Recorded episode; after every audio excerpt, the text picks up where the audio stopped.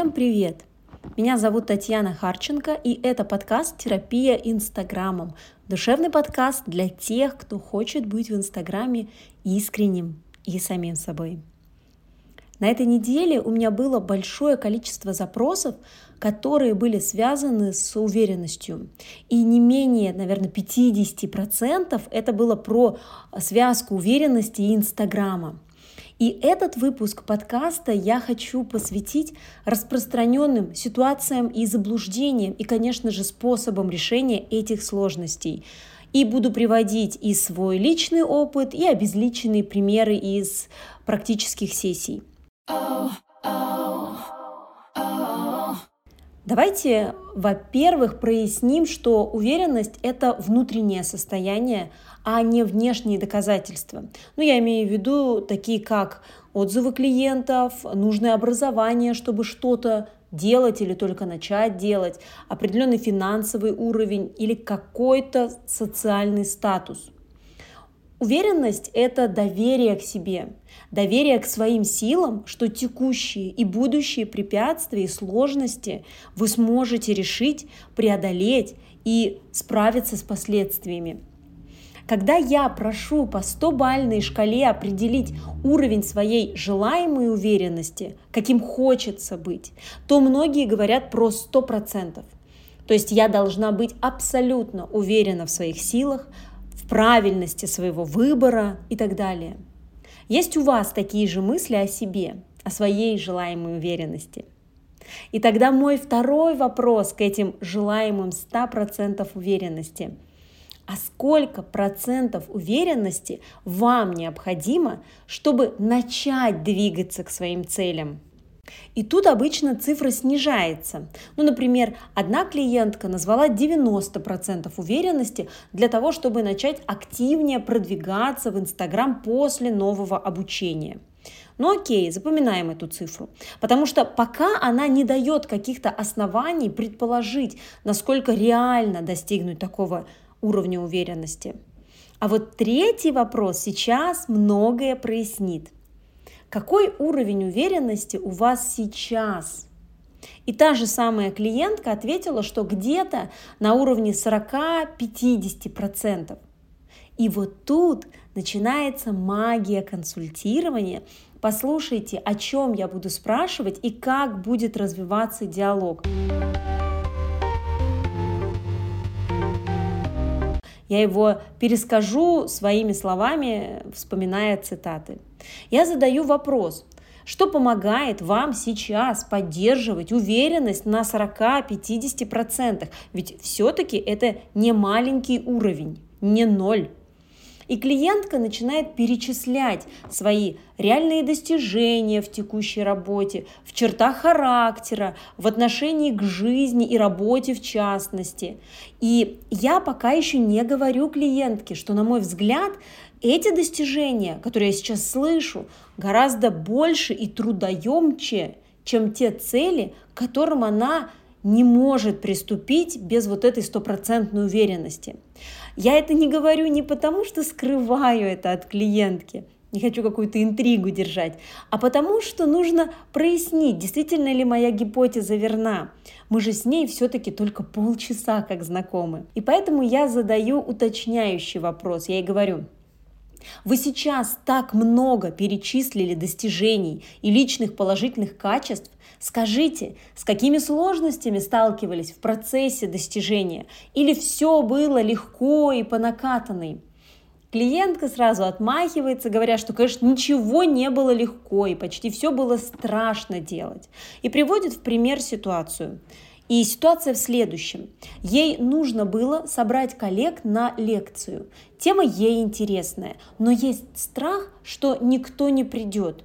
Так как я знаю уже, да, что четкий факт, что она все-таки выступила, мы начинаем разбирать, что же произошло со страхом и как он в итоге повлиял на нее и на ситуацию. Оказалось, что она для себя решила в какой-то момент, что сколько бы человек не пришло, она сделает это так, как для самой там, важной аудитории. То есть ответственно подготовится, тщательно проработает план выступления, подготовит аудиторию и так далее. В итоге коллеги пришли. Она с огнем в глазах рассказывала тему, и потом еще было много вопросов к ней и положительных отзывов.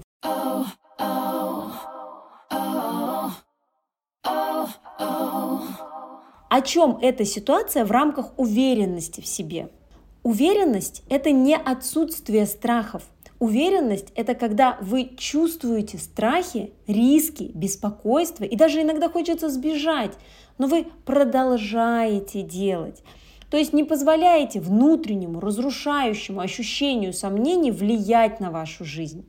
И, кстати, от многих клиентов я слышала фразу «бери и делай», «бери и делай», они ее говорили в рамках того, как хотели бы чувствовать уверенность, то есть чтобы уверенность помогала им совершать действия. Вернусь еще на минутку вот к той клиентке, которая боялась проводить встречу.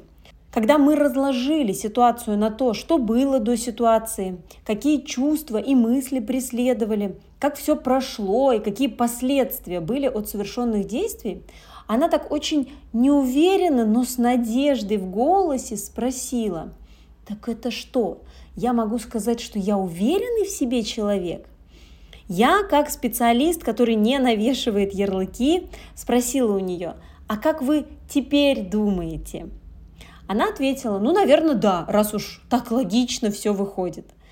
Поэтому еще раз, уверенность в себе – это про действия, которые вы делаете, доверяя себе. Доверие себе это не слепая вера в то, что у меня все получится, несмотря ни на что. Нет. Доверие к себе развивается на основе того, что вы делали раньше и насколько присвоили себе результат. Давайте я поясню на примере создания этого подкаста. Была ли у меня уверенность, что я точно смогу сделать подкаст? Ну, конечно, нет. У меня нет оснований верить в это, потому что у меня нет помощников, наставников, друзей со своим подкастом. И, скорее всего, нет нужной аппаратуры. И вполне вероятно, что подкасты делаются какой-то большой командой за какие-то большие деньги. Но зато у меня есть уверенность в том, что тема, которую я придумала, мне лично интересна. Что у меня есть, в принципе, ресурс времени на то, чтобы создавать аудио на 15-20 минут. Еще у меня есть уверенность в моих технических способностях. С большой вероятностью, там, с монтажом я справлюсь. И уверенность в том, что мой голос будет украшением подкаста. И спасибо за вашу обратную связь, которая часть из моих уверенностей подтвердила вашими отзывами. Так как я могу доверять себе в том, что подкаст делать смогу? А он ведь существует, и вы уже слушаете четвертый выпуск. И это история про маленькие шаги, конечно, и присваивание себе полученных результатов, проживание этих результатов, радость за даже маленькие достижения. Итак, я сначала пошла гуглить вообще о том, как создаются подкасты, какие гаджеты и приложения для этого нужны. Оказалось, что у меня в принципе и сейчас все есть. Есть смартфон, есть ноутбук. А если вы подписаны на мой инстаграм, то видели, как я люблю тот самый носочек, который помогает делать звук лучше. Это, кстати, один из лайфхаков подкаста на коленке – надеть на смартфон носок перед записью на диктофон, чтобы звук был чище. Оказалось, что и приложение для монтажа есть бесплатное. Ну вы поняли, да, куда я клоню? Я сначала получила теоретическое подкрепление, что в принципе уже сейчас могу сделать подкаст. Я записала трейлер подкаста на две минуты, смонтировала его и выложила, и все это сделала за один вечер. То есть увидела, сколько действительно ресурсов это отнимает. Моя уверенность в том, что мне под силу создать подкаст, после этого очень кратно увеличилась. И каждый выпуск и отзывы на него увеличивают мою уверенность в том, что я могу продолжать это делать. Как мой опыт может быть применим к вам? Ну, по сути, никак. А вот логика наращивания опыта и уверенности, она примерно одинакова для разных целей и людей.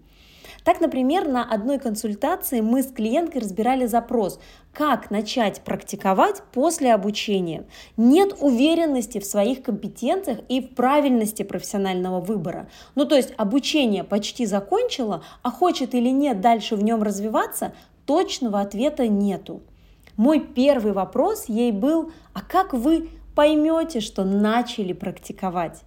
И может звучит это странно, но довольно часто наши цели не имеют четких критериев, по которым мы можем отследить движение вперед. Она обозначила два критерия. Я наберу клиентов и буду знать, на какой площадке себя позиционировать. Окей, продолжаем исследование критериев. Сколько клиентов необходимо набрать, чтобы ощущать, что практика запущена – и вот тут могут вылезти на поверхность какие-то нереалистичные ожидания и требования к себе. Например, человек, еще только заканчивающий обучение, сразу ставит себе планку полной загрузки по клиентам. И как специалист я не высказываю того, что это действительно нереалистично, ведь это лишь мое мнение на основании той информации, которую я получила. И я не могу точно знать, что клиент может сделать или не может прямо сейчас, из какой отправной точки он идет. Я доверяю ему и продолжаю исследовать вместе с ним. В данной сессии клиентка ответила, что ей достаточно трех клиентов сейчас – чтобы опробовать свои компетенции, как она сказала, на обычных людях, а не только на студентах своего же обучения, с которыми они каждый семинар практикуются друг с другом. Окей, принимаем ответ и не переходим сразу к плану действий, где набрать этих трех клиентов. Потому что важно понять, что для клиентки значит, когда у нее будут эти три клиента.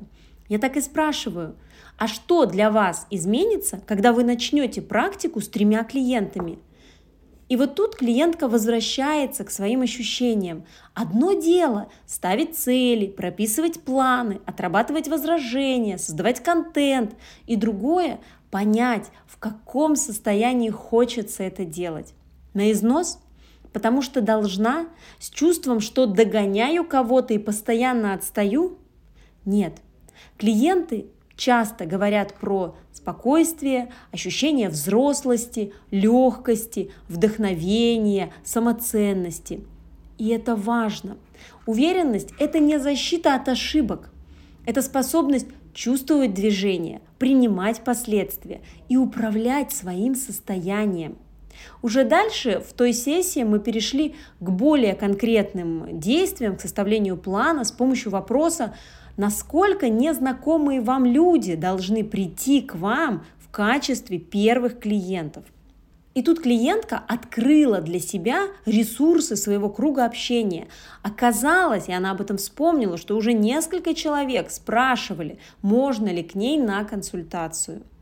И тогда, чтобы избежать последствий и разочарований от бесплатной работы для своих или скатывания в кухонные посиделки вместо проведения консультаций, я у нее поинтересовалась, сможет ли она быть с этими людьми в роли профессионала, а не только хорошего знакомого. И у нее даже появился якорь роли специалиста. Это блокнот, куда она записывает рабочие вопросы. И каждый раз, когда у нее будет в руках этот блокнот, она будет возвращать себя в состояние специалиста. И неважно, насколько классный знакомый прямо сейчас находится рядом с ней и как много у них еще общих тем для обсуждения. Oh, oh.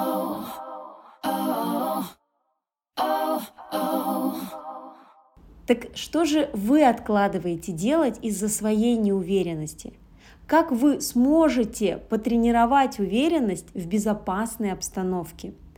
Что может быть для вас символом вашей личной, внутренней уверенности? В описании к этому подкасту я прикрепила ссылки на тест уверенности и на мой пост с метафорическими картами про исследование внутренней уверенности. Буду рада видеть ваши отзывы к этому подкасту, а также познакомиться лично через Инстаграм. И напоминаю, что я также веду набор на личные консультации для работы с темами страхов, тревог, самооценки и уверенности в себе. Записаться можно через директ Инстаграма, ссылка также в описании. Слышимся в следующем выпуске.